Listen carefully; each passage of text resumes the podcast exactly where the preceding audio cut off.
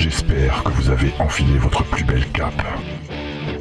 Que vous avez sorti vos griffes en adamantium et aiguisé tous vos batarangs. Puisque c'est l'heure pour James et son équipe de vous faire découvrir le monde merveilleux du comics dans Comics Discovery. Et salut à tous, aujourd'hui on sort l'alcool frelaté, notre banjo et on vous emmène dans les coins les plus reculés du Tennessee et des Appalaches avec Hillbilly et c'est l'émission, je pense que l'émission dédiée complètement à Romain puisque c'est son auteur. euh, C'est un de mes auteurs préférés. euh, c'est Eric Powell, euh, donc Hillbilly de Eric Powell. pour les gens qui ne connaîtraient pas, on en parlera tout à l'heure. Mais Eric Powell, c'est The Goon, c'est il a fait du Hellboy, tu m'as dit. Il a fait du Hellboy, il a fait les, les histoires les plus étranges qui puissent être dans Superman avec Escape from the Bizarre Monde, Ok. Ou euh, il a fait du Dave Dinosaur pour euh, Marvel. Enfin, des- Ok. tout- dès qu'il y a des trucs perchés, c'est On en, on en parlera tout à l'heure euh, avec Jordan qui vient juste d'arriver à l'instant. Salut Ça va? Tu n'es pas essoufflé? Tu n'as pas couru? Non, ça va, je cours pas non plus. Heureusement que tu es là parce que euh, j'ai fait toute une news sur Angoulême très très longue et il n'y a, que toi qui connais euh, sur la BD franco-belge donc. euh, Euh, Euh, enfin, sur les- je suis désolé, ils lisent de la franco-belge aussi. Oui, mais sur les seul, trucs d'Angoulême, euh, euh, oui, j'ai lu du Spirou quand j'étais petit, donc je, je connais un tout petit peu. Euh, salut Juni aussi, euh, tu vas bien Yo, ça va. Et ben on va commencer tout de suite euh, par les news comme d'habitude.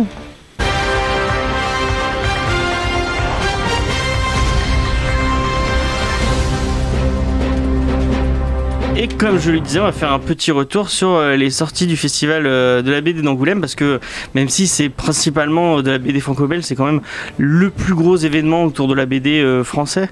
Je, je sais pas si vous êtes d'accord autour de avec moi autour de la table? Oui. Oui. Euh, donc euh, j'ai euh, j'ai noté un peu le palmarès et euh, je me suis un peu renseigné sur ce qui s'est passé parce que hier, je- non c'était hier ou avant-hier la remise des C'était samedi soir. on- donc ouais, c'était avant-hier. Et du coup, c'était une soirée un peu particulière parce que chaque chaque personne qui, a- qui ont été renommées, enfin qui ont eu un prix, ont quand même tenu à, à, à dire un petit mot sur la situation la situation assez précaire et assez délicate des auteurs de BD en France. Euh, et euh, il y a certaines personnes, notamment le patron de Cultura, qui a fait des blagues un peu bizarres sur euh, le fait que Cultura se portait vachement bien. Et euh, je crois que c'est Mario Montagne qui a dit ah, Je suis contente que vous vous portez bien alors que les auteurs de BD euh, sont si précaires et, si, et que c'est soit si, si compliqué pour eux. Euh, voilà. Donc un jour on en parlera peut-être un peu parce que c'est intéressant comme, euh, comme, comme débat et comme. euh, C'est une belle position de- du, du point de vue de l'industrie, au fait. C'est comme dans dès euh, qu'un art ou que n'importe quoi passe d'un point de vue industriel, forcément, il y a des gens qui vont en pâtir. Là, ce sont les auteurs. Angoulême, cette année, ça a été euh, l'un des plus gros Angoulême qu'on ait jamais fait. L'année prochaine, ça s'annonce encore plus gros. On fait venir des mecs comme Naoki Orozawa, des choses comme ça un petit peu partout dans le monde. Mm. Et à côté de ça, on voit euh, que euh, on a une, une grosse partie, euh, parce que j'ai pas le pourcentage exact, peut-être que Johnny là, des auteurs en France qui sont sous le seuil de pauvreté, qui gagnent même pas un SMIC. Oui, c'est euh, c'est assez bluffant, mais c'est le même problème que dans beaucoup d'endroits. Je pense qu'aux États-Unis, les petits auteurs de comics, euh, Ouais, ils galèrent aussi, doivent ouais. galérer aussi. Voilà, mais on pourra en parler un peu plus longuement, oui. Et bon, on va partir sur euh, les- la remise des prix. Donc, euh, le prix de la bande dessinée alternative a été remis à la revue Bien Monsieur, qui a été fondée en 2015, dont je ne connais absolument pas. euh, c'est euh, c'est- cette revue. Est-ce que ça dit quelque chose? Alors euh, non, ça c'était l'un des rares trucs où je ne savais pas du tout ce que c'était. Et l'année dernière, c'était Biscotto qui avait gagné. Et même en l'ayant à la librairie, l'ayant lu, je, je sais pas pourquoi ils ont. Enfin bref. Mais C'est quoi ce genre de revue en fait? C'est- des trucs de, de, de comics enfin de comics de BD indé en fait? Pas forcément. Ça, Biscotto, par exemple, c'est une espèce de mon quotidien pour enfants. Ah c'est ouais. de la bande dessinée où il y a des histoires, des choses comme ça, mais on essaie aussi de nous apprendre des choses à travers la BD, donc ça peut être intéressant. Et puis, Ouais. euh, mais je me renseignerai sur celui-ci parce que généralement les prix sont pas donnés pour rien. Euh, tout à l'heure, euh, bah, tu viens de dire que l'année dernière, t'avais. C'est pas grave. Je l'ai pas dit là. D'accord. Euh, donc j'en parlais tout à l'heure, le prix Cultura, c'est Mario Montaigne et dans la, com- dans la combi de Thomas Pesquet qui a gagné. Mario Montaigne, vous la connaissez peut-être parce qu'elle a une série euh, sur Arte qui s'appelle Tum- Tumour, Tu mourras Tum- moins Tu mourras bête. moins bête, qui est vraiment très bien. Et elle a un blog BD aussi avec le même nom. qui s'appelle comme ça en fait, qui était une bande dessinée qui Ouais. a été faite chez Ankama et qui est, elle est partie en cours de route chez Delcourt et là elle vient d'avoir le prix donc pour le Thomas Pesquet, assez chouette. Puis C'est un très beau succès déjà commercial. Le truc sur Thomas Pesquet il est pas mal, tu l'as vu Bah, c'est si vous aimez un peu euh, justement regarder quelques épisodes de Tu mourras moins bête, là vous serez sur vraiment un esprit comme ça didactique. Donc euh, avec de l'humour, vous allez apprendre euh, ben, comment ça se passe pour devenir astronaute. Euh, vous allez voir que c'est un peu compliqué, des tests psychologiques, des questions qui paraissent totalement absurdes, mais il faut répondre de euh, tu préférais jeter ton père par la fenêtre ou pendre ta mère. Et là, tu n'as que deux choix devant toi et tu dois répondre parce que on doit savoir si tu es psychopathe ou pas avant de t'envoyer dans l'espace. Qu'on n'envoie pas des psychopathes dans l'espace, Ok. à part dans Alien. Et dans Armageddon Parce qu'ils envoient des mécanos dans l'espace. C'est vrai. Euh, et ça, ça te parle, euh, Johnny, toi, Marin Montagne, euh, un peu? Un peu. J'ai, en fait, ça fait partie de ces bouquins que je suis censé acheter depuis très longtemps, mais euh, comment on appelle ça encore? Compte, compte bancaire limité oblige. Euh, j'attends. T'as maté Je- la série euh, je patiente. Non, bah je savais même pas qu'il y avait une série en fait. Je m'étais essentiellement intéressé à tout ce qui est production livre, mais euh, mais pas au-delà, non. Bah, La série d'animation est vraiment cool, hein. elle est très marrante. Bah c'est au fait c'est exactement les sketchs euh, du blog retirés, enfin refaits en, en vidéo. Ok. Tu reprends les mêmes. Et Johnny, t'en fais pas une toi, tu seras un auteur précaire, donc tu auras peut-être un peu plus d'argent euh, pour y arriver. Euh, on passe au fauve euh, du Polar SNCF. Donc ça doit être la SNCF qui, qui, euh, qui me sponsorise. Et c'est euh, le mystère de la disquette molle de Jean Doux. Est-ce que ça te... La déception. Ouais, moi c'est les. Vous l'avez Eyes. vu Private Eyes. Ouais. pas. Alors euh, il y a eu dans les nominés, il y a eu le, le Private Eyes de Brian Kevogan. Euh, moi je le voyais bien partir parce que c'était quand même une petite claque, surtout que euh, le Jean Doux c'est la euh, disquette molle. Euh, je l'ai lu, je suis pas particulièrement fan de cet humour-là. Après c'est l'auteur qui avait fait Georges Clooney qui avait déjà très bien marché. Je vous laisserai regarder, c'est pareil un truc humoristique. Ouais. Euh, c'est une enquête un peu absurde, un peu, euh, un peu, ça part un petit peu un peu partout. C'est un truc absurde. ouais. C'est ça, et je, je, je suis pas particulièrement fan, mais on était déjà, enfin, j'étais déjà pas fan de, base. Euh, bon, Georges- c'est drôle, mais c'est pas une grande BD pour moi. Ça a pas le succès, ça, n'a pas nécessairement besoin du succès que ça a eu, quoi. Ok, et Private Eye de, de Kevogan. euh, Il mérite d'être acheté carrément euh, les yeux fermés. Ok. C'est sorti en VF euh, ça déjà Bien sûr, chez, euh, je ne le dirai pas parce qu'apparemment je répète trop euh, cet éditeur-là. Urban. tu, tu auras ton chèque à la fin du mois. Euh, D'ailleurs, c'était une question. C'est normal que la plupart des polars SNCF sont en format italien?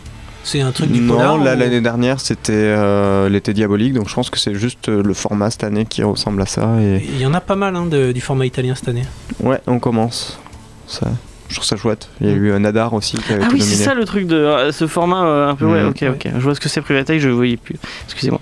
Euh, on passe au prix du patrimoine euh, qui a été remis à Je suis Shingo de Kazue Umezu. J'espère que je prononce bien son nom. Et c'est Les Armoires qui remportent une fois de plus un prix et je trouve ça vraiment formidable. C'est une petite boîte d'édition, c'est les mecs qui ont fait Shiisa Kobe il y a peu.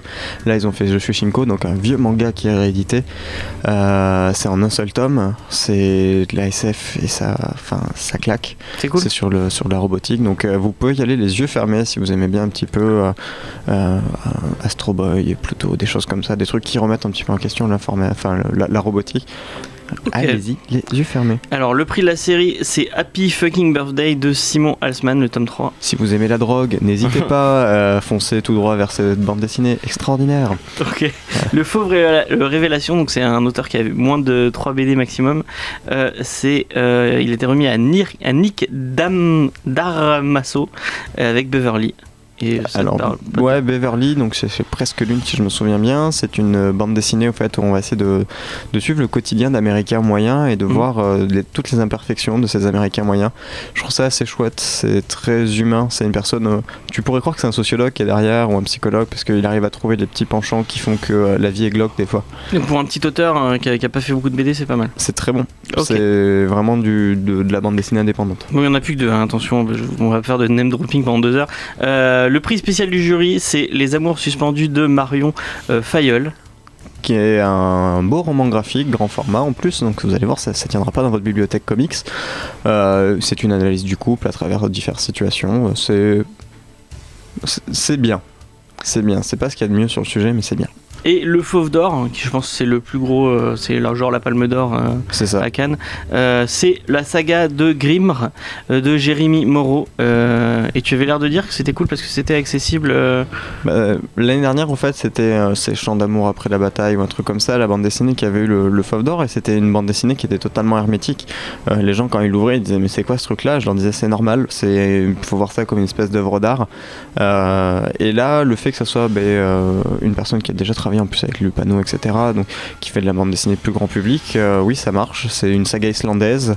C'est en un seul tome aussi. C'est beau, c'est bien raconté. Non, pour moi, ça méritait pas forcément le prix parce que j'avais forcément mes chouchous dans la liste. Euh, mais euh, je suis content que ça soit lui parce que ça aurait pu être un, grand artiste alors que là, c'est un petit jeune.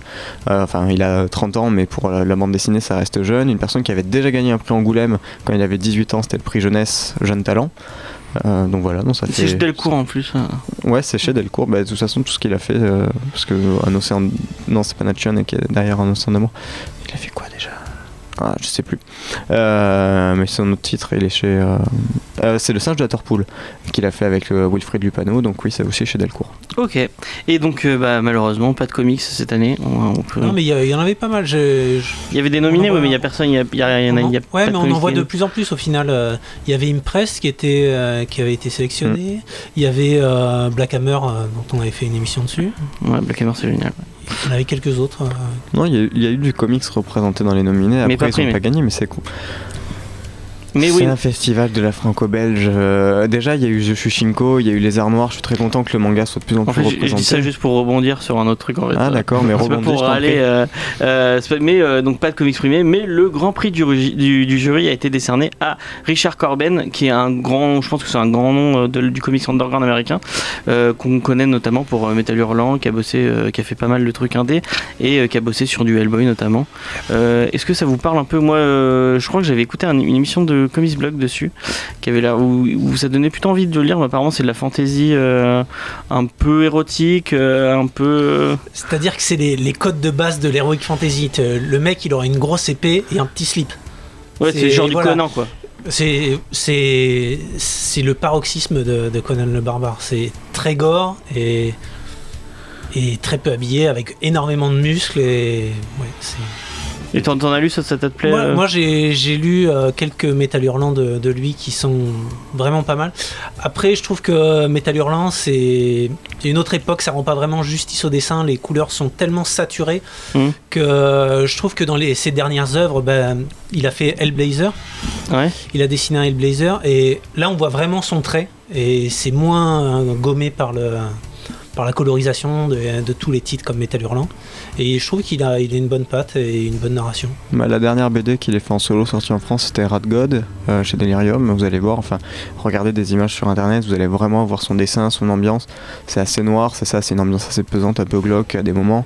Euh, Mais euh, ouais, ça fait plaisir que ce soit Richard Corben. Après, euh, chaque année, c'est un, un grand auteur quand même qui est remercié. On a déjà eu Crumb, on a eu, on a eu Trondheim, a si, tu veux, en, en ambiance, c'est un peu comme The God Damned. Ok. Que t'as- pour voir un truc que tu as lu. Je trouve moi, que ça cool. ressemble Ça, un petit plaît, peu moi. ces ambiances de, de fin du monde euh, avec des corps démembrés partout. Ça fait sourire Johnny, donc c'est à mon avis que ça doit lui plaît. Ça, ça te plaît, Mmh, ouais, c'est le. Alors, je l'ai découvert avec. Hellboy sans savoir. Enfin, j'ai pas retenu son nom en fait. Mais euh, le gros souci que j'avais quand j'ai acheté les Hellboy à l'époque, j'avais quelque chose comme 18-17 ans. Et euh, j'avais expliqué ça à Jordan, j'habite encore à Dakar et là-bas t'avais pas de comics. T'avais une librairie mais ils avaient pas de comics. Du coup tout ce que j'achetais c'était en France et je devais choisir très méticuleusement ce que je prenais. Et euh, j'étais toujours déçu d'acheter un Hellboy où il y avait des pages qui n'étaient pas dessinées par Mignola parce que je me disais tu rentabilises pas ton achat en gros. et euh, et c'est le seul dessinateur de Hellboy autre que Mignola et Fegredo où j'étais content en fait d'avoir pris au final parce que déjà c'était une histoire qui était centrée sur du folklore africain, il y en avait tellement peu que voilà, ça me faisait plaisir. Et puis il y avait, euh, il avait vraiment une ambiance particulière et donnait une certaine gueule à ses persos, une certaine, une certaine aura très mystique que j'adorais. Et du coup, c'est pas le style de dessin vers lequel j'irais spontanément, mais, euh, mais c'était vachement beau. Et en général, il y a beaucoup d'os. Oui. Il, il dessine beaucoup avec des os parce qu'il a, il a chez lui une collection de, de petits crânes, d'animaux, de machins, et il les dessine euh, à partir de, de vrais modèles euh, 3D. Mais la, la bonne nouvelle derrière, la bonne nouvelle derrière tout ça, c'est que bah, comme euh, il a été, euh, il a été Grand Prix euh, du jury, à mon avis, il y a plein de trucs de lui qui vont ressortir cette année. On va pouvoir euh, toucher à plein de trucs de Bah, lui. euh. 30 minutes après l'annonce, euh, on a déjà Delirium qui a lancé un Ulule euh, pour pouvoir euh, sortir un espèce de gros coffret collector de, de pas mal dans J'ai jamais lu du Delirium, c'est pas mal comme euh, édition ou c'est c'est un peu plus cher, non euh? Alors, c'est pas forcément plus cher, il y a des choses très bien. euh, c'est eux qui font les Judge Dredd, Ouais. si je me souviens bien. Euh, c'est des beaux bouquins qu'ils ont fait parce que ça fait plaisir d'avoir du George Dredd, surtout les déclassifiés, donc les toutes premières. Mhm. Euh, mais c'est une, très bonne boîte d'édition. euh, c'est une bonne boîte d'édition. Après, c'est vraiment indépendant, c'est assez particulier. C'est tu lis pas ça quand t'es un grand lecteur de Batman et que tu Oui, dis j'aime les super héros. Non, là ils ont fait. euh, ils ont fait une BD sur une espèce de soldat futuriste américain qui sauve le monde d'un post-apo. Enfin, c'est complètement barré, mais c'est chouette. Ok, on va passer vite fait sur les deux autres news parce qu'on a un petit débat et, euh, j'aimerais bien qu'on le fasse. Euh, J'aime bien cette idée qu'on a fait la semaine dernière. Euh, donc, une news toute simple, je sais même pas si vous avez envie de réagir. C'est le film qui, a été repoussé récemment pour 2019, donc New Mutant. qui a un peu plus de news et qui prend de plus en plus le chemin du film d'horreur. Car le réalisateur euh, Josh Boone a révélé que les mutants, euh, déjà ils auraient pas de costume parce que c'est pas des, su- des super héros et comme euh, c'est que des personnages qui ont qui ont tué ou qui ont malencontreusement euh, arrivé à tuer quelqu'un d'autre, bah, ils vont ils vont pas être dans le chemin du, du super héroïque, mais qu'on irait bel et bien sur du PG-13, donc un film interdit au moins 18 euh, de 13 ans, excusez-moi, Euh, et bah ça donne un peu plus envie d'en voir euh, pas à Juni, pas à Jordan apparemment qui a l'air de Euh, moi non plus pour le coup. Bon, Un film d'horreur interdit au moins de 13 ans. ouais, Euh, mais aux États-Unis, enfin ouais, ouais. Au-delà même de ça, c'est, ça s'appelle X-Men, mais, mais tout ce qu'il y a à l'intérieur a pas l'air d'être du X-Men. C'est, l'équivalent d'ouvrir une boîte, admettons Action Man, et tu l'ouvres et t'as une Barbie à l'intérieur. Enfin, je, Non, c'est l'antithèse totale, tu vois. Mais regarde Logan, ouais, il y a encore une figurine. regarde voilà. Lo- Logan, c'était pas un film de super-héros au final, c'était un road trip euh, Ouais, un peu ça sanglant. me, ça me tente pas cool. particulièrement. Je suis sceptique. Oui, mais là, on est en train de faire un film d'horreur. On t'explique qu'ils ont pas de costume, qu'ils vont avoir des pouvoirs. Au fait, t'es en train de regarder Conjuring ou t'es en train de regarder un film d'horreur à la Mais con. avec des mutants. Mais non, c'est parce que à la place du paranormal, on te dit que c'est des pouvoirs. Ouais, ouais. C'est ah là là, il marche sur le plafond, mais c'est normal, c'est son pouvoir. c'est exactement le même principe pour moi en fait. C'est c'est juste qu'on va mettre des mots sur des choses qu'on aurait pu ne pas expliquer et qui auraient été peut-être mieux. Tu vois? Ouais. Romain Je sais pas. vous Je- êtes tous c'est vraiment pas ce que j'en Donc pense. on va, on va vite passer sur cette news et euh, bah, c'était une news que je vais nous sélectionner peut-être plus pour Mathieu. J'ai oublié qu'il n'était pas là aujourd'hui. D'ailleurs on pense, on pense à lui. Non c'est pas du Star Wars. Euh, alors s'il y a bien une personne qui a marqué les X-Men, je pense que c'est Chris Claremont.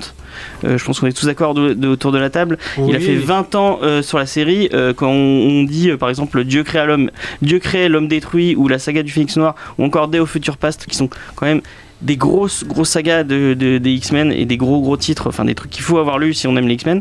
Euh, et bah on va avoir droit à un documentaire sur euh, Chris Claremont et sur euh, ses, et sur son parcours sur les X-Men. En plus avec des, des interviews assez sympas, notamment Rob Liefeld, Alan Silvestri ou le regretté Len, Len Wu avec qui il avait créé Wolverine. Donc bah, rendez-vous le 6 février sur toutes vos plateformes de VOD pour récupérer un documentaire sur son, sur son parcours et sur les X-Men. C'est assez intéressant. Je pense qu'il a marqué l'histoire du comics et notamment celui des X-Men. Et euh, c'est un, un scénariste que je trouve que j'apprécie beaucoup moi personnellement. Ça peut être plus intéressant que le film d'horreur des X-Men, donc n'hésitez pas euh, à aller voir ce documentaire. Et, euh, et on va passer euh, au petit débat. Euh, comme on, est, on part sur, sur du Eric Powell après, je me suis dit, je me suis posé une question. Est-ce que contre le racisme contre les rednecks non, ce n'est pas ça. Est-ce que on commence par suivre un personnage? Quand tu commences ton comics, tu vas commencer par suivre un personnage. Et est-ce que forcément tu vas quand tu vas commencer à connaître un peu plus des comics, suivre un auteur? Et au lieu de, de dire ouais bon j'achète tout le Spider-Man, j'achète tout le Eric Powell ou j'achète tout euh, de Morrison ou je vais acheter tout de, de Lemaier. Et c'était la question que je voulais vous poser. On va commencer par Juni. Tiens. Comme ça. Ok. Tous les mignolets. Euh, mais il achète rien. Il vient à la librairie, il regarde. Comment tu mens? Surtout toi là avec tes manières de, de, de, de, de charlatan là. Tu rentres, dans- tu rentres avec l'objectif d'acheter un bouquin et t'en fais acheter deux, deux autres limites. C'est- C'est c'est n'importe quoi. Euh, C'est son métier. hein. Ouais ouais je sais non mais je me laisse faire aussi. Euh, je dirais que tu commences avec souvent en fait la porte d'entrée c'est un personnage parce que t'es tombé sur que ce soit Hellboy ou Thor qui sont les deux grosses portes d'entrée que j'ai eues je dirais quand je me suis vraiment intéressé aux comics. C'était principalement par les personnages. Et, Et parce que t'as euh, vu les films et tu t'es dit j'ai envie de lire le euh, comics. alors dans le cas de Thor, oui. Dans le cas de Hellboy, j'ai vu passer une image sur internet. Je saurais même pas dire sur quel site c'était, mais pareil, j'habitais à Dakar, j'avais jamais vu ce truc de ma vie et euh, mon T'avais une attirance particulière sur les, les gros démons. Ah ouais non mais là mon cerveau a explosé quoi. Et euh, par contre Thor, pareil, c'était film. Donc j'avais jamais, je savais plus ou moins que le gars existait. Je l'avais peut-être vu passer dans un Ultimate Spider-Man parce que j'avais lu un peu de ça avant. Mais euh, c'est quand Avengers le film est sorti, euh, je me suis dit tiens le blanc avec le marteau il a l'air sympa. Et euh, j'ai maté son film. Je me suis dit il y a un truc enfin que ça avait l'air intéressant mais que le film avait pas l'air de pousser ça suffisamment loin en gros mais que la, parce que j'étais déjà habitué à tous les films de super-héros où le concept a été calmé ils t'ont viré les costumes colorés machin. Du coup je me suis mis à lire les bouquins par rapport à ça. Et de Thor j'ai découvert Chris Samney qui était le premier que j'ai lu. Euh, j'ai découvert ben, toutes les euh, Simonson qui est mon préféré sur Thor. Euh, et de là je me suis mis à lire d'autres personnages qui m'ont amené à d'autres auteurs. Et aujourd'hui j'ai vraiment atteint le stade où je suis plus vraiment les persos. Je réfléchis d'abord à qui c'est qui l'a fait. Et c'est de là aussi que tu te mets à lire les séries indépendantes que ces auteurs vont faire. Et c'est leur stratégie souvent, c'est qu'ils vont bosser chez Marvel et DC et ils se font un petit peu de- de- d'audience. Ouais, et, de nom, et puis après, ils voilà, vont c'est exactement ça. Et une fois qu'ils ont une audience, ils peuvent passer chez Image ou quoi et ils savent qu'il y a des gens qui vont les suivre. Mais moi, ma réflexion autour de ça, c'est souvent quand je discute avec des gens qui lisent un peu de comics, du coup, je vais commencer à leur parler d'auteurs ou de, noms. Et euh, quand c'est des personnes qui s'intéressent que très peu aux comics, les noms, ils- enfin, quand tu lis des BD, même, des, même de la franco-belge, quand tu lis en, en dilettante, tu retiens pas les, les auteurs en fait. Sauf les grands noms. Ouais, sauf les grands noms. Mais euh, quand tu commences vraiment à t'intéresser aux comics, là, tu vas apprendre les, les- les noms et les, euh, et les et les auteurs et tu vas, tu vas balancer du name dropping en essayant d'avoir, en, en, en sachant ceux qui, ceux vers lesquels tu as le plus d'affinité et euh, ce, ce genre de choses. Non, je sais pas si vous êtes Je sais d'accord. avec- pas, moi sur le comics, euh, enfin je sais que quand j'ai commencé Saga, Descender, des choses comme ça, c'est parce que c'est le scénar qui me plaisait et maintenant tout ce qui est Brian Kevogan, je lis, tout ce qui est Jeff Lemire, c'est lui qui m'a fait lire le Man Logan parce que euh, j'ai vu c'est le dernier, la nouvelle série qui est en cours, là j'ai fait ah bah, c'est Jeff Lemire, je vais la lire. Mais après euh, va me demander qui est l'auteur ou le dessinateur qui est derrière Avengers aujourd'hui, je suis incapable de te lire parce que je vais lire les, plus les séries, j'ai envie de voir ce qu'on en fait du personnage ou on va me dire essaye cet arc là, il est vraiment sympa. On me parle plus de l'histoire que de l'auteur parce que c'est l'histoire qui va m'attirer ou le dessin ou des choses comme ça. Donc oui, je peux, je peux comprendre qu'il y a des gens où les auteurs, ça, ça- le fait que Eric Powell, j'ai appris le nom d'Eric Powell, je connaissais The Goon qu'on va parler juste après, mais j'avais jamais tilté que c'était Eric Powell. Il y a juste deux trois mecs parce que Ben Temple Smith, j'avais vu euh, une interview de lui et j'ai dit tiens, il faut que je lise absolument parce que j'adore le personnage. Mais pareil sur la franco-belge, il y a beaucoup de gens qui viennent, ils font bonjour, vous auriez une bande dessinée d'aviation? Ils me disent pas bonjour, je voudrais du Romain Hugo à tout prix parce que euh, c'est pas forcément ce que Ah ouais, t'as pas d'auteur. euh, je pensais que t'avais vraiment des, des auteurs marquants, genre du Morrison ou du, tu disais euh, là. euh, Bah, il y, a- il y a des auteurs qui marchent. euh, Snyder, euh, par exemple, euh, oui, c'est des mecs qui sont là en train de faire. Il y a le Batman All Stars quand il est sorti. Ils font Ah, c'est Snyder, c'est le mec qui a fait la cour des hiboux, donc je vais y aller. C'était pas parce que c'était l'auteur, c'est parce qu'ils ont lu quelque chose qui leur plaisait avant. Ils ont fait Bon, si c'est le même mec, ça devrait me plaire. C'est exactement le même principe que sur la BD ou sur le manga. Et encore, même le manga, c'est encore pire parce que si c'était moi l'auteur de Naruto, ça sachez ce qu'il a fait d'autre. euh, ah bah, euh, il a rien fait à part ça. il a rien fait d'autre, hein. Ah, on attend. Il y a des auteurs de manga qui ont souvent ce souci. Euh, Alors bizarrement, c'est le Full Metal Alchemist qui me vient en tête, où j'arrive pas à me mettre à- aux autres mangas qu'elle a fait depuis, Silver parce que parce que euh, ça, ça Sloan. ressemble trop en fait à, à Full Metal. Il y a des personnages qui ont la même tronche et, et le, le manga qu'elle a fait juste après avait des, inspirations beaucoup plus asiatiques. Mais genre le personnage principal c'était Edward de Full Metal mais brun et son rival c'était Roy Mustang mais brun mais avec les cheveux longs. Enfin c'était voilà. J'ai l'impression qu'il y a ce souci pour certains auteurs de manga de passer Est-ce que le manga c'est pas plus formaté, du coup tu as un peu moins de liberté pour. euh, Je sais pas. te- C'est pas tellement que patte. as moins de liberté, mais t'as beaucoup plus de codes et t'as beaucoup plus d'attentes marketing qu'en franco-belge. Donc tu sais que ton héros, il doit être, il doit être un peu comme ça, un peu comme ça. Il doit englober telle et telle euh, Ouais. forme de truc pour, pour Mm, pouvoir mm, correspondre. Tu sais qu'il va rencontrer son premier Némésis, que si le Némésis il plaît au lecteur, et ben il va être intégrer la bande en tant que euh, Nouveau rival. meilleur euh, ami, rival de- du personnage principal, etc. Ouais, puis t'as l'éditeur derrière qui te qui c'est ça. ça, c'est- T'as Et puis des ça dure classements longtemps. de personnages Aussi. Si ça dure longtemps, c'est chaud. Parce qu'imagine l'auteur de, de One Piece aujourd'hui. Imagine, il arrête, il commence un nouveau truc. Tous les personnages, de par son style graphique, vont avoir un truc d'un personnage de One Piece d'avant, et ça va perturber les gens parce que ça fait un depuis Mathusalem que c'est là. C'est normal, ça, c'est parce qu'il fait plus de 90 tomes. Il les a déjà tous dessinés, les personnages qu'il peut faire. Non, mais je parle pour il une, peut pour pas une en nouvelle série, tu vois. C'est- C'est chaud de passer à l'auteur de Naruto, c'est pareil. Il y a fatalement des personnages qui vont ressembler à Naruto ou Sasuke ou un truc comme ça, Mais regarde, et ça va être perturbant. Quand tu lis Kiki Fluke ou tu lis Tintin, enfin, tu reconnais la, la patte graphique. Oui, et- RG, euh, tu vas reconnaître tout à fait sa patte graphique, euh, c'est sûr, mais il a pas fait, il a pas fait que ça. Il a même fait de la pub, RG. Faut voir euh, ses affiches en dessin, c'est, enfin, t'as l'impression de voir des- du, du Tintin aussi. hein. Mais euh, oui, tu vas aussi, c'est peut-être pour ça aussi. Tu veux un dessinateur, je pense que tu pourrais le, le suivre plus facilement qu'un auteur. Ça dépend. C'est c'est un, Après, style- sans regarde, il y a plein de gens qui, qui critiquent Bacalo, que soi-disant toutes ces filles ressemblent, elles ont Oui, toutes la même gueule. Elles, elles ont toutes la même gueule. C'est Ouais. c'est- c'est un peu, c'est un peu comme les, les- les machines de, de- de design de personnages animés sur internet où tu fais switcher les cheveux et les couleurs des yeux. Par contre, juste parce que ça, me fait penser à ça, tu, vois, tu lances un débat, tu commences à suivre un, auteur, un, un puis tu suis un auteur, mais ça amène aussi le truc inverse. Par exemple, quand on t'a dit, tiens, regarde, il y a une série euh, Batman All Stars, t'as regardé le dessinateur, tu fais Ah, Romita.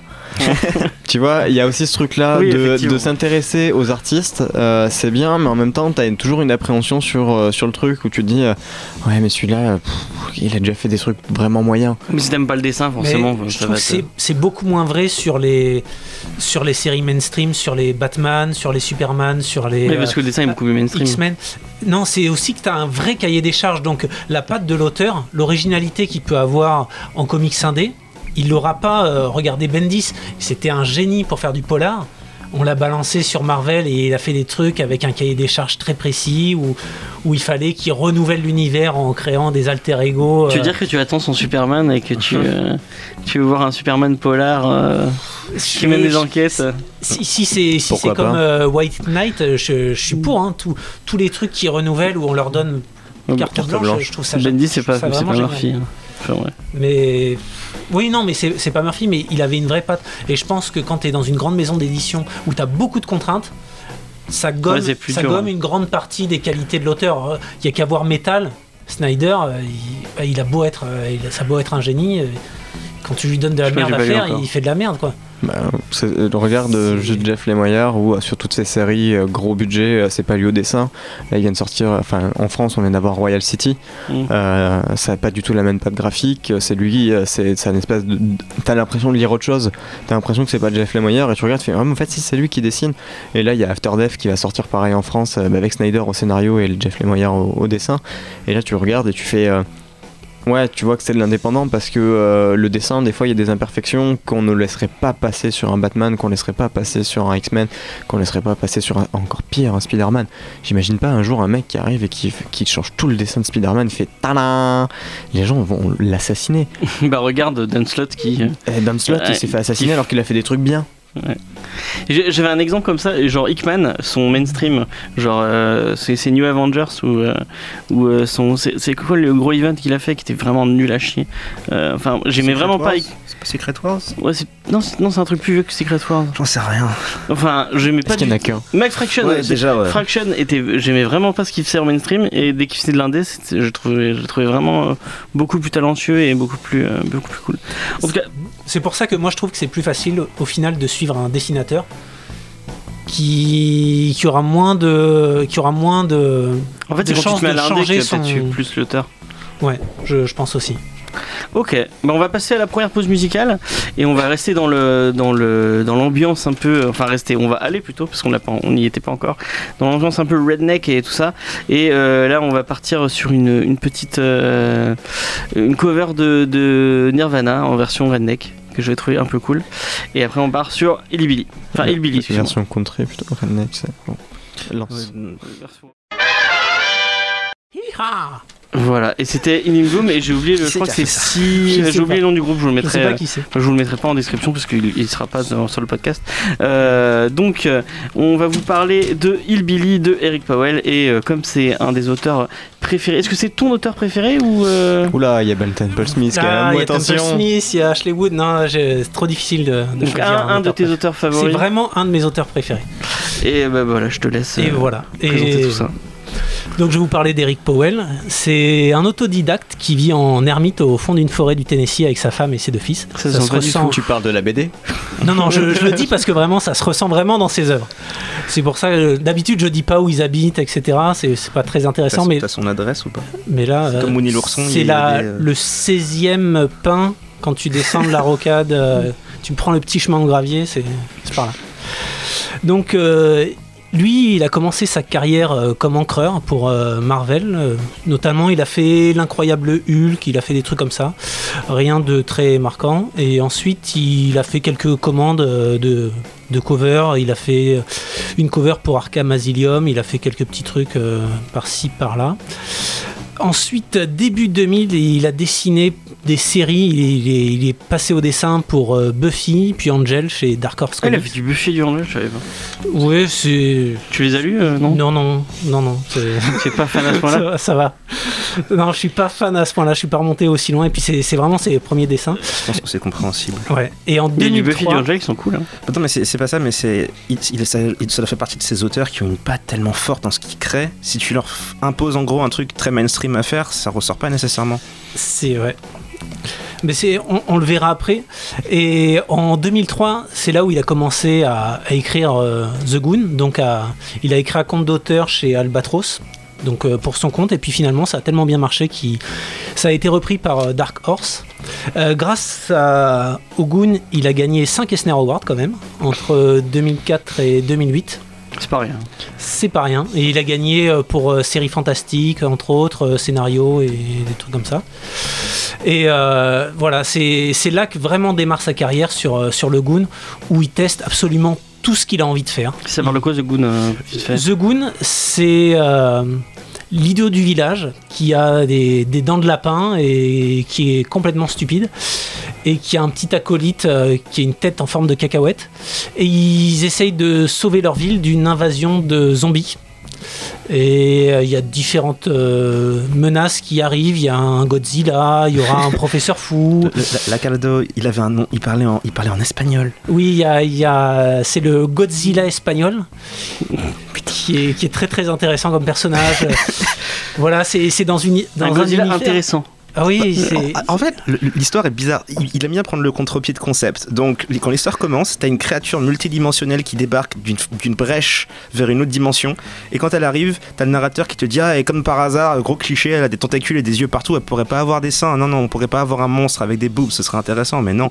Et du coup, en fait, la, la créature sort un dictionnaire qui t'apprend à, à traduire entre le, le langage interdimensionnel et l'anglais, mais il utilise que des mots hyper complexes à la place, à la place des mots simples du langage courant.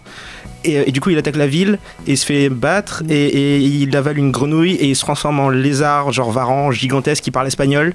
Et voilà, C'est compliqué. c'est n'importe quoi. tout à fait C'est- logique. C'est c'est juste n'importe quoi. c'est ouais, c'est assez compliqué. D'ailleurs, il y a une invasion de zombies, mais comme le Goon est là et qu'il les défonce tous, ils sont tous euh, dans une rue, dans la même rue. Donc c'est une invasion de zombies contrôlée dans une rue. Voilà, il y, a- il y a des tas de personnages euh, qui sont absolument loufoques, dont un personnage qui est vraiment super classe, qui s'appelle Charlie, qu'on voit jamais. Voilà, c'est le principe, ils en parlent tout le temps, il est vraiment génial. Tous les personnages disent que c'est le mec le plus cool du monde et on le voit jamais. Il y a plein de, contre-pieds, de trucs comme ça. Il teste absolument beaucoup de choses. Il a fait un roman photo qu'il a intégré avec, en, pre- en prenant son fils en photo, en racontant des, des- en lui faisant dire des trucs un peu, décalés. Il a fait des, des fausses pubs sur, euh, un, super-héros euh, qui a un cerveau atomique qui lui fait dire que des horreurs et des insanités tout le temps.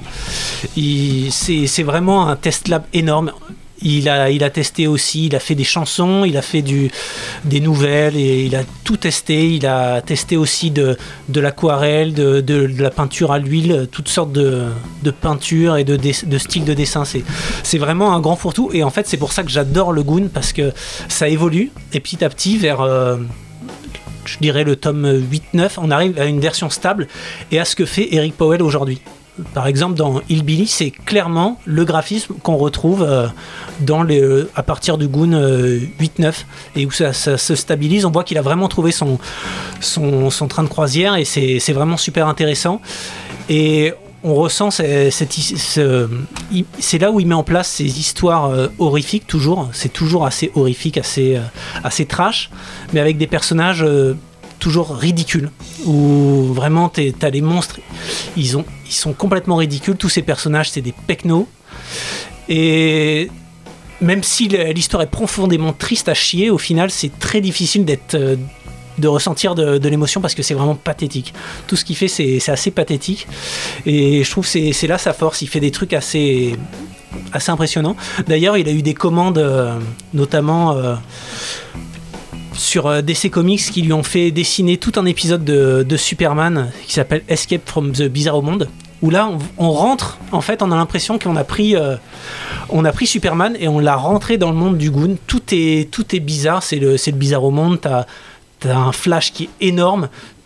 euh, c'est Bizarro, il a recréé dans l'espace une espèce de planète où tout est inversé. Pour les gens euh, qui savent pas, Bizarro, c'est euh, le clone c'est de. ouais. C'est le clone de Superman qui a tous les Raté. pouvoirs inverses. Voilà, Ouais, il est raté. qui est a- complètement raté, il parle à l'envers. Et dans son monde, par exemple, sauver des gens, c'est pas bien. Il vaut mieux les pousser dans la rue. Ça, c'est bien, et tu seras bien reconnu. tu, seras, tu seras félicité, et etc. Et donc, il crée tout un monde.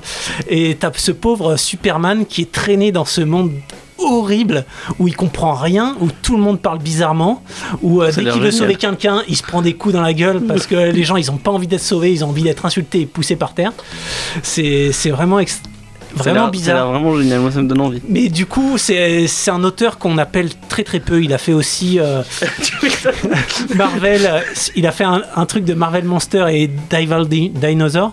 C'est voilà, c'est vraiment. Il faut que ce soit un univers complètement barré. Parce que sa patte est tellement spéciale et tellement spécifique que tu peux pas, tu peux pas, tu peux pas le prendre sur du Batman ou des trucs comme ça. C'est- Ah, moi, je suis sûr que ce serait sur un épisode, il fera un très bon Batman. ou sur du Arkham Asylum, mais vraiment quelque chose de, de vraiment barré parce que Avec il a du mal à se canaliser. Ou dans un délire du, euh, de l'épouvantail, Ouais. du gaz. Il faut que ce soit grotesque avec des personnages euh, assez grotesques. euh, ouais. Et du coup, il Billy, si tu veux en. en- Et du coup, Hillbilly, bah, déjà, Je l'ai pas lu. déjà Hillbilly, c'est la version, euh, c'est le mot, c'est le mot pour dire pecno des gens des Appalaches. Donc déjà, son personnage principal, il l'insulte dans le titre du comics, comme The Goon qui veut dire abruti. Euh, c'est son pe- ses personnages principaux déjà, il les maltraite. euh, il a une enfance de merde. Donc ça, ça correspond tout à fait à ses canons. Il, il a pas vraiment d'amis, euh, il a une vie de merde. euh, Si, il a un, Ouais, il, il a, il, il a, il a un ours géant. Moi, il j'aimerais a bien un avoir ours géant, mais qui vient, il part. euh, il- Une ours. Ouais, C'est Lucille. ouais. ours. Lucille. voilà, il, il a une beaucoup. vie de merde, il vit dans un endroit pourri, et on se demande pourquoi il reste là. Et tous les animaux parlent dans la. Enfin, Oui, c'est- trois c'est quarts des c'est animaux pas parlent. dérangeant. Certains, ouais. Mais c'est en fait le truc, c'est que le c'est le penchant sérieux, on va dire, de sa création, de ce que j'en comprends en tout cas. C'est la dernière chose qu'il ait faite. Et euh, il s'est dit, on va prendre, visiblement en tout cas, il a pris le folklore de l'environnement dans lequel il vit. Quoi. Donc il a pris euh, la forêt des Appalaches, il a pris les montagnes, il a pris les sorcières et tous les éléments folkloriques qui s'y rattachent. Et, euh, et il s'est dit, on va faire un personnage qui voyage dans cet environnement-là. Et pareil que le Goon, à chaque fois, c'est une histoire dans chaque issue, une histoire séparée. On peut lire ça plus ou moins dans l'ordre qu'on veut d'ailleurs. Et, euh, et à chaque fois, il doit affronter une sorcière ou euh, rencontrer la mort. Enfin, à chaque, fois, il y a un truc surnaturel. C'est assez proche de Hellboy dans ce sens-là. Tout ce qui est les histoires de Hellboy qui tiennent en un seul chapitre ou en deux chapitres max. Euh, et c'est génial. Toutes les, histoires sont bien ficelées, elles sont intéressantes. Et le truc, c'est que les. Alors, j'ai lu en anglais, mais le fait que ça se passe dans cette région du monde-là, il a pris en compte tout ce qui est accent, tournure de phrases, et du coup, chacun des personnages a Comment une. tu fais un accent à l'écrit? Non, mais c'est c'est, euh, comment tu écris a- les mots en fait? Pougon.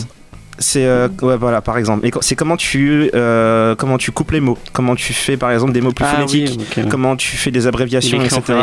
Et, euh, et comment dire, après j'ai maté des trucs de, qui ont été produits avec des gens de cette région qui ont cet accent là et tout, donc j'étais plus ou moins habitué. Mais ce bouquin, que ce soit Hillbilly ou plus le Goon en fait, parce que c'est beaucoup plus comédique, ça fait partie de ces bouquins que je, que je lis à voix haute parce que juste ça me fait triper de refaire les accents et d'avoir la, la version sonore en gros. Parce peut que filmer pendant que tu fais ça? Non, non, c'est c'est l'avantage, c'est qu'il n'y a personne dans la pièce. C'est dommage. Euh, mais c'est mais c'est juste enfin, c'est juste un ça montre en fait à quel point c'est les personnages ont vraiment une voix et ça leur donne une énorme personnalité. Ce qui est très très très utile et très important dans, dans une histoire où ton personnage il sera là pendant un chapitre, pas plus des fois.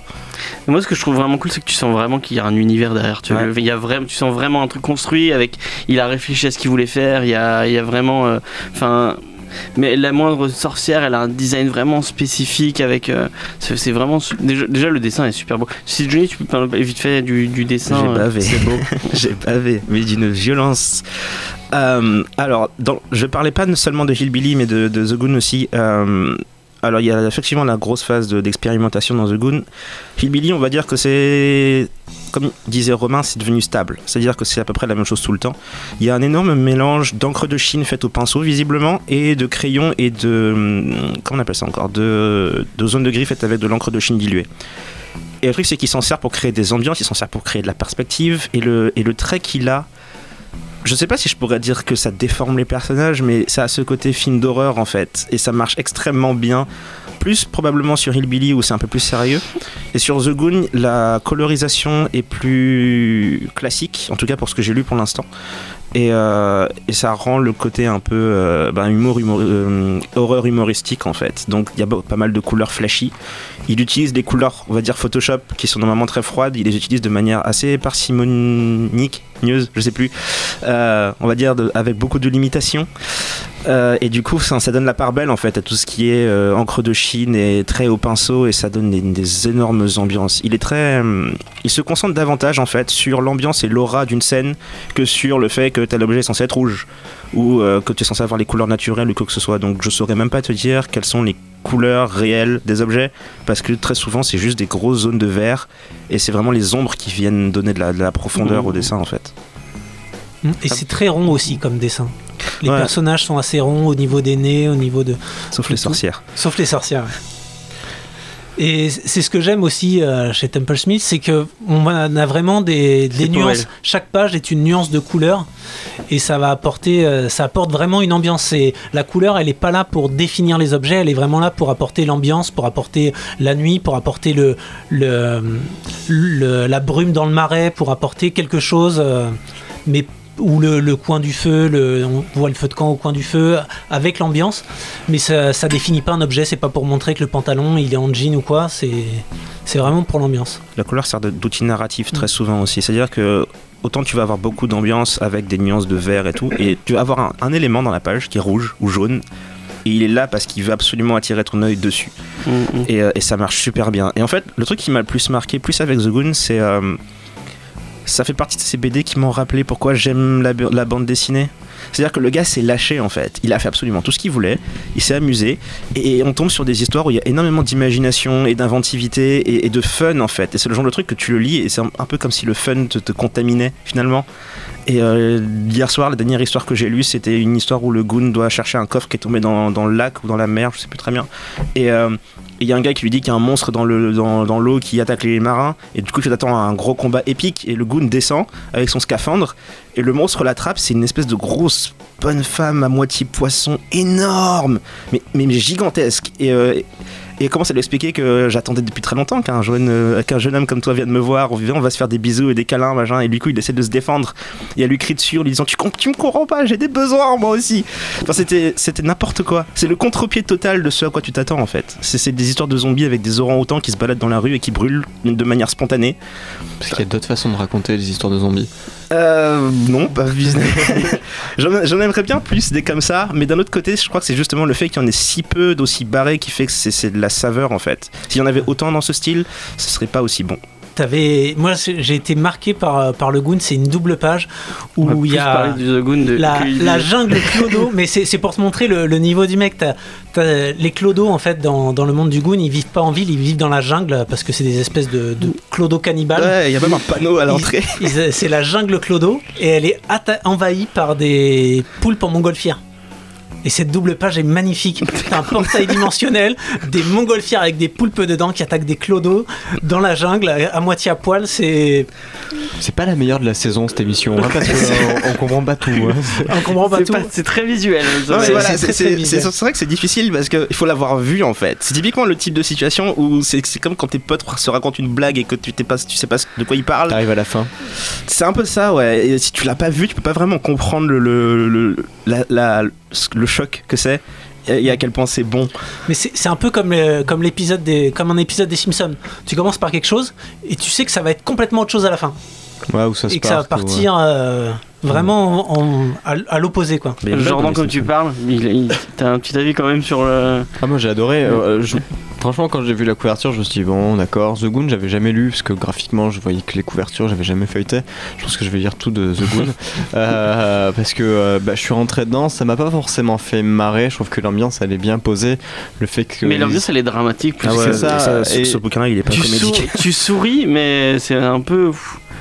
Que je trouve assez fou, c'est les, les trucs de une histoire, une issue. Euh, moi, j'aimerais juste retourner là-dessus parce que ça me rappelle les vieux comics. Oui. Euh, vraiment vieux, vieux. Aujourd'hui, euh, pour avoir une histoire, faut avoir un tome, deux tomes, trois tomes. Donc, euh, à 12 issues pour avoir, avoir un, un semblant de début d'histoire. Là, le mec, en, en 16 pages, et on a l'impression qu'il se presse même pas. Yep. C'est Ah ouais. c'est ça qui est formidable. C'est euh, le, le- le problème que j'ai eu sur beaucoup de bandes dessinées, euh, sur des one-shots, des choses comme ça, c'est qu'à la fin, t'as l'impression qu'il sait pas comment finir son truc. Lui, en 16 pages, il te fait une histoire avec un mec qui est en train de te raconter l'histoire d'un arbre qui euh, aurait absorbé euh, toutes les âmes et qu'il faut couper parce que euh, une fille s'est fait empoisonner, machin. Et tu te fais. L'histoire, elle est pas simple. Et pourtant, il te la- il te l'explique en trois pages, t'as tout compris, tu vois la mort qui arrive, il commence à parler avec, et tu fais pourquoi Et en fait, tu fais non, mais c'est logique, et tu commences à suivre ton truc, et à la fin de tes pages, bah, t'as fini ton histoire, et tu fais ok. Et, je trouve que cet esprit-là, euh, je pense que Johnny, ce que tu disais, que tu fallait le lire dans n'importe quel sens, Oui. je pense qu'il faut le lire dans l'ordre, parce que la première histoire, c'est raconte-moi une histoire, je n'en connais pas assez. Ouais. Et il demande à un garçon qui vient de sauver, raconte-moi des histoires. Et c'est exactement ça, t'as l'impression que c'est des bruits de couloir, c'est des petites légendes de euh, c'était un homme qui aurait vécu dans la montagne avec un couperet qui aurait appartenu à Satan et qui nous aurait sauvé des sorcières. Et, et- et chaque histoire, c'est une histoire Ouais, qu'on aurait une- entendue dans un village différent, dans un truc, une adaptation, une variante. C'est une illusion, à mon avis, le fait de, de- qu'il n'y ait pas de chronologie. Il a dû réfléchir à comment euh, Ouais. placer son. euh. Oui, mais il y a juste ce chapitre-là en fait qui sert. Après, il y aura une chronologie, je pense qu'il pourra faire quelque chose de plus sérieux. J'ai pas lu. Mais il y a des moments où moi j'ai lu un truc, j'avais vraiment l'impression que ça se passait avant ou après un truc que je ça de arrive, lire. ça arrive, ouais. Mais c'est euh, alors c'est un souci. Ben, le, le projet sur lequel je bosse, avec, dont je t'ai parlé, Jordan, là, pour le certain éditeur, euh, je fais le même principe, c'est-à-dire que j'essaye de faire euh, des chapitres séparés les uns des autres que tu puisses lire séparés les uns des autres parce que chacun des chapitres a sa propre histoire. Et le souvent, le souci que tu as, c'est que ton tout premier chapitre, tu sais de toute façon que ça va être en théorie celui que les gens vont lire en premier. Et, euh, et du coup, tu as ce, ce réflexe de vouloir en mettre énormément pour essayer d'introduire le lecteur en fait, lui expliquer voilà l'univers, voilà comment il marche, le personnage, etc. Et ce, ce premier chapitre-là a ce même principe, comme tu disais, c'est expliquer les bases du personnage. C'est pas pour rien qu'il raconte d'où il vient et qui il est, et son origine et tout dedans. C'est une sorte de mise en bouche en gros. Et une fois que tu as passé cette phase-là, tu peux passer à la suite, c'est-à-dire toutes les histoires solo où il va affronter telle sorcière dans un truc et tel arbre mort dans une autre, etc. Et à de là, en fait, c'est probablement la partie la plus gratifiante parce que déjà tu sens que c'est vraiment ce qu'il avait envie de raconter. Et, euh, et chacun des chapitres, comme tu disais, se tient tout seul. Du coup, quand t'as fini, t'as pas l'impression de qu'il manque des choses, t'es content. Genre, non Ouais, moi, c'est juste rebondir sur un truc, parce qu'il y a, pour, pour juste donner un exemple, il y a, il y a l'un des chapitres où il est donc avec son ours, son meilleur ami, et il y a deux mecs, enfin euh, deux, ah, il y a peut-être une femme, et ils sont, il y a deux personnes avec lui. Ouais. Et on s'en fout totalement. Oui. Je me suis même pas posé la question de pourquoi ils étaient là, machin. Pour moi, c'était juste cohérent. Ils étaient là. Je suis même pas sûr qu'on dit leur prénom parce que Ils on- le si, disent, Ils le disent. Mais on le sait, c'est des Ouais. personnes qu'on avait déjà vues en fait. Ouais, mais le fait qu'il soit là, ça, Oui, oui. ça, ça peut avoir une importance. Parce que t'as l'impression que ce mec-là, il est plutôt solitaire. Et finalement, je me suis dit, ok. J'ai même pas. euh, Enfin, j'ai lu tout le truc et puis à la fin, je me suis dit, ah, c'est vrai qu'il y avait des gens en plus. Ok, ça, ça- ça reste cohérent. On n'a pas besoin d'avoir tout le lien, on n'a pas besoin d'avoir une histoire suivie. Ce qui est super bien fait, c'est qu'en fait, on a les codes dans euh, la première issue, on a les codes pour suivre, euh, le personnage, on a des, bases pour le suivre, et quand on lit un petit peu plus loin, on s'aperçoit que les bases qu'on avait, elles sont pas forcément justes. C'est, c'est un récit, c'est un personnage qui raconte une histoire, et c'est pas forcément la vraie histoire. D'ailleurs, on a des petits indices par la suite qui nous in- indiquent que c'est pas tout à fait vrai ce que ce qu'on nous a dit au début. C'est un exemple, enfin, je sais plus comment il l'appelle en français. euh, le, ga- garçon de fer. le garçon de fer, voilà. Voilà. euh, C'est typiquement ça. on- un enfant va raconter donc l'histoire de la légende de l'enfant de fer. C'est une, une légende où voilà le mec euh, donc Hillbilly va lire raconter une autre histoire à cet enfant-là. Et un peu plus tard dans la BD, il y a un homme qui va appeler Hillbilly l'enfant de fer. Et je me suis dit ah ouais ça se tient au final parce que Mhm. c'est juste une, une variante de l'histoire d'un barbare et c'est ça c'est le principe de la- des légendes orales Euh, que ça soit euh, on prend tous les- tous l'exemple de euh, l'Iliade de l'Odyssée c'était une légende orale euh, ça a été écrit 500 ans après que ça ait commencé à être raconté Oui, la mythologie, il y a plein de euh, sur la mythologie, mais t'as surtout 500, da- 500 années, et donc il y a eu des variantes, il y a eu des machins, des trucs, et c'est exactement la même chose là. T'as des variantes, t'as des, des choses que. À oui, chaque fois qu'on raconte l'histoire, tu rajoutes quelque chose, donc forcément ça évolue. C'est c'est vraiment des mythes de Pecno et d'ailleurs il le dit, tout le monde, tout le monde est ignare. Tout le Mais monde le- dans ce monde est complètement stupide et ignare. Et c'est pour ça qu'il y a, il y a des gros trous dans leur histoire. Personne ne connaît. euh, Le ne côté fantasy se passe. pe- techno parce que tu les vois avec des épées et tout, je trouve ça super cool. En fait, il a expliqué ça. Pourquoi ils ont des épées. et- Parce qu'il a dit si, si je commence à mettre des pistolets et des fusils, à quoi ça sert que mon personnage il ait une hache? C'est complètement con. Donc euh, il a viré toutes les armes à feu et il a laissé que. Il y a une arbalète à un moment, ça là. Eh ben, tu le dis d'ailleurs, euh, enfin, euh, le, le- le bouquin est très beau. Euh, bah, dès le cours, ils font du bon, du bon taf d'habitude et là, euh, là, là, c'est bien. Euh, les bonus sont très sympas et euh, il y a des petits commentaires dans les bonus de, de Powell qui sont, qui sont priceless, on peut le dire. Et C'est très Powell. c'est- Je pense qu'il aime pas trop parler de son boulot et que sait pas trop. Il y a un moment où il raconte, ah, genre, il parle d'une cover qu'il a fait. Il a fait, ah, j'ai fait cette cover là. Ah, je l'aime pas, elle est pas, elle est moche, elle est pas assez dynamique. J'en ai refait une et donc à côté, il a mis, je pense que lui, c'est lui qui a sélectionné les trucs. À côté, il a mis la cover qu'il trouve, lui, il trouvait bien. Et euh, enfin, c'est- c'est très comme ça sur euh, pareil sur les bonus dans, dans le Goon, il explique euh, bah voilà, j'ai fait un personnage avec des dents de lapin parce que je me suis dit euh, personne va lire un personnage avec des dents de lapin. voilà, c'est son raisonnement à lui. Donc là, je- parce que j'ai le bouquin entre les mains, je suis en train de regarder donc pour l'ours. Lucille a été le personnage le moins difficile à développer, je l'ai senti tout de suite, une vieille fille capricieuse et grincheuse qui n'hésiterait pas un seul instant à mourir pour son ami si nécessaire. Point. Voilà, et il vient juste de nous donner une description. Quand t'as des mecs qui se recréent dans certains comics, euh, t'as une fiche du personnage où t'as tout l'historique, où tu sais ce qu'il a mangé vendredi dernier, et tu dis mais ça ne sert à quoi? Là, le mec il t'explique juste en deux phrases, et je suis sûr que quand il a expliqué à, à l'éditeur un truc comme ça, il a fait voilà, c'est ce mec là, et il lui arrive des trucs, il a un hachoir, il appartenait à Satan, enfin. Ok, on, on je l'a même pas plus. raconté ça en plus, hein. mais franchement, on, on- il est 53, on va faire un, un dernier tour de table. Euh, je tiens à dire que euh, si vous aimez les histoires de fantasy, donc euh, on l'a pas dit, c'est un, c'est un, un espèce de pecno euh, qui se balade et qui tue des sorcières. Donc euh, franchement, allez-y, euh, allez-y les yeux fermés, parce que c'est vraiment très très cool. C'est un des C'est drôle avec le personnage en question, Ouais. les yeux fermés. Bref. Euh, donc euh, Juni, est-ce que tu conseilles et C'est devenu que, l'un de mes auteurs préférés. Je suis, je suis en, en, je vais faire que ça, je crois. est-ce que tu vas acheter Ah oui, ah oui, oui. Euh, alors moi, je vais les prendre en anglais parce que, ben, comme j'ai dit, les, les dialogues sont, sont, sont savoureux, c'est un truc de malade. Euh, mais oui, je vais probablement commencer par le Goon, je pense. Ça va dépendre de mon humeur du moment Son budget. aussi. Euh, donc tu vois, tu es Jordan, tu disais que tu euh, que je pense que tu connaissais ça, ça te tentait pas et que là maintenant tu vas te mettre à lire Goon. Bah ouais, je vais peut-être même, je vais, continuer aussi le Billy. euh, je réellement quand j'ai commencé à lire, enfin quand j'ai commencé à le feuilleter, je me suis dit ouais bon je le lis c'est pour la radio et en fait je suis rentré dedans comme une fleur. et à la fin de ma lecture j'ai fait ok finalement je vais l'acheter, je vais le garder, je vais, je vais faire toute la collection, je vais faire tout le Eric Powell. Merde où est-ce que je vais mettre la bibliothèque? Voilà encore une engueulade. Enfin bref, c'est des choses comme ça et non c'est une très bonne surprise. Je suis très content qu'on soit tombé dessus et euh, je suis content qu'on me dise que les autres trucs qu'il ait fait c'est aussi bon parce que je vais y aller les yeux fermés. Et ben on peut remercier euh, Romain qui nous a tanné pour qu'on puisse euh, euh, qu'on puisse parler d'Eric Powell. Euh, tu disais qu'on va faire pareil avec Tem- Temple Smith euh, le mois prochain. Euh, carrément Bah. Il y, a- il y a un truc qui sort de Temple Smith. Moi, je, vous- je vous propose. hein, on peut faire du Miller World. Hein, ça me non, dérange non, pas. mais bon, va aller, merci. au moins, je sais que j'achèterai pas avec ma bibliothèque. Euh, ne Oui, mais pas Temple Smith, oui, je suis, moi je suis pour aussi. euh, parler de Wormwood aussi. Je suis content que ça ait repris d'ailleurs. Ça a repris. euh, ça a l'air trash. Euh, donc euh, toi tu conseilles. euh, Ouais, moi, je- je, pense que c'est bien pour commencer. hein. Je conseille. C'est un peu comme les, les vieilles histoires d'horreur en comics où il y avait une, une histoire d'horreur en, en un tome où c'est devenu très très kitsch. Et là, c'est kitsch mais complètement assumé. Et je trouve ça. C'est une autre ambiance graphique. C'est une autre ambiance, ouais. Si tu prends les contes de la crypte ou Ant of Fear ou des choses comme ça qui sont des comics des années 30-40, euh, je vois à peu près les styles de graphisme que tu veux dire. Mais là, c'est vrai que c'est quand même une autre ambiance plus moderne. C'est une ambiance plus moderne, c'est plus rafraîchi et, et on assume le côté euh, kitsch. kitsch de, Nanar. de la, Un nanar peu de la un peu nanar, mais en même temps, tu sais pas un nanar où tu rigoles. Ah oui non. Enfin, Non, mais c'est vrai que tu des- souris. Tu sais, quand tu vas regarder un nanar, d'habitude tu vas le regarder avec des potes et des bières Oui, et oui, tu vas te marrer. Là, c'est- t'as un côté nanar, mais c'est tellement bien fait que t'es là en train de faire.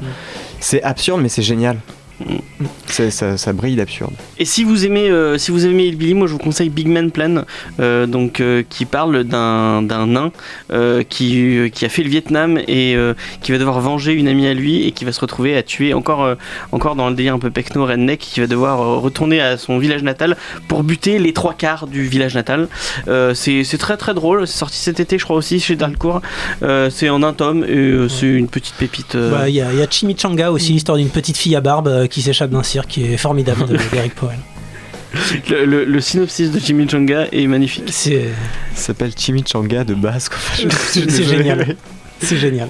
Euh, et ben on va vous laisser sur ça. Moi euh, je vous rappelle qu'on vous pouvez nous retrouver sur euh, notre site internet comicsdiscovery.fr, euh, sur Instagram, sur Twitter et sur Facebook. Vous pouvez aller écouter le dernier Geek en, qui, euh, Geek en série qui est sorti, euh, bah, qui est sorti aujourd'hui. Ça devait passer à la radio, mais il y, a eu, un- petit bug dans la playlist, donc euh, ça passera la semaine prochaine. Mais vous l'avez déjà en podcast. On a fait ça avec trois personnes qui sont vraiment très cool. Clément et Riley de Pourquoi Buffy c'est génial, qui est un podcast très très sympa qui parle de Buffy, qui explique pourquoi c'est génial. Et César de, du podcast Hommage collatéral, donc qui revient sur des créateurs cool. Il a fait un truc sur Alan Et un truc sur euh, Joss qui est vraiment très très cool. Vous pouvez aller écouter. Et on vous parle de la meilleure série de tous les temps. Je l'ai déjà dit la semaine dernière. Je le redis, c'est Battlestar Galactica. Euh, et euh, bah, allez écouter ça parce que c'est vraiment très très cool. Et euh, bah, la série en- de base est très cool. Le podcast, vous, vous, me- le direz. Et moi, je, on vous laisse pour la semaine prochaine. Normalement, on vous parle peut-être de Rick et Morty ou peut-être de, Faye. Je ne sais pas encore. On, va voir. Et bah voilà. De Few. Few, Few. Few. Few, moi je ouais. préfère Few, mais. Few, bah, Few alors. Si, Few. si je peux choisir. Euh, ah, tu. D'accord, d'accord. Enfin, je sais Euh, pas, bah, je l'ai feuilleté, je trouvais ça très beau. Donc, euh, Ok. Et bah voilà. Et on vous laisse avec euh, encore une chanson du groupe euh, dont vous avez entendu tout à tout à l'heure. Et je sais toi qui as choisi, je sais plus c'est quel titre. c'est Primus. Ah non, c'est. Non, c'est l'autre. Ah, c'est l'autre. Euh, bah, c'est Run to the Hill pour rester dans la colline. Ok. Allez, à la semaine prochaine.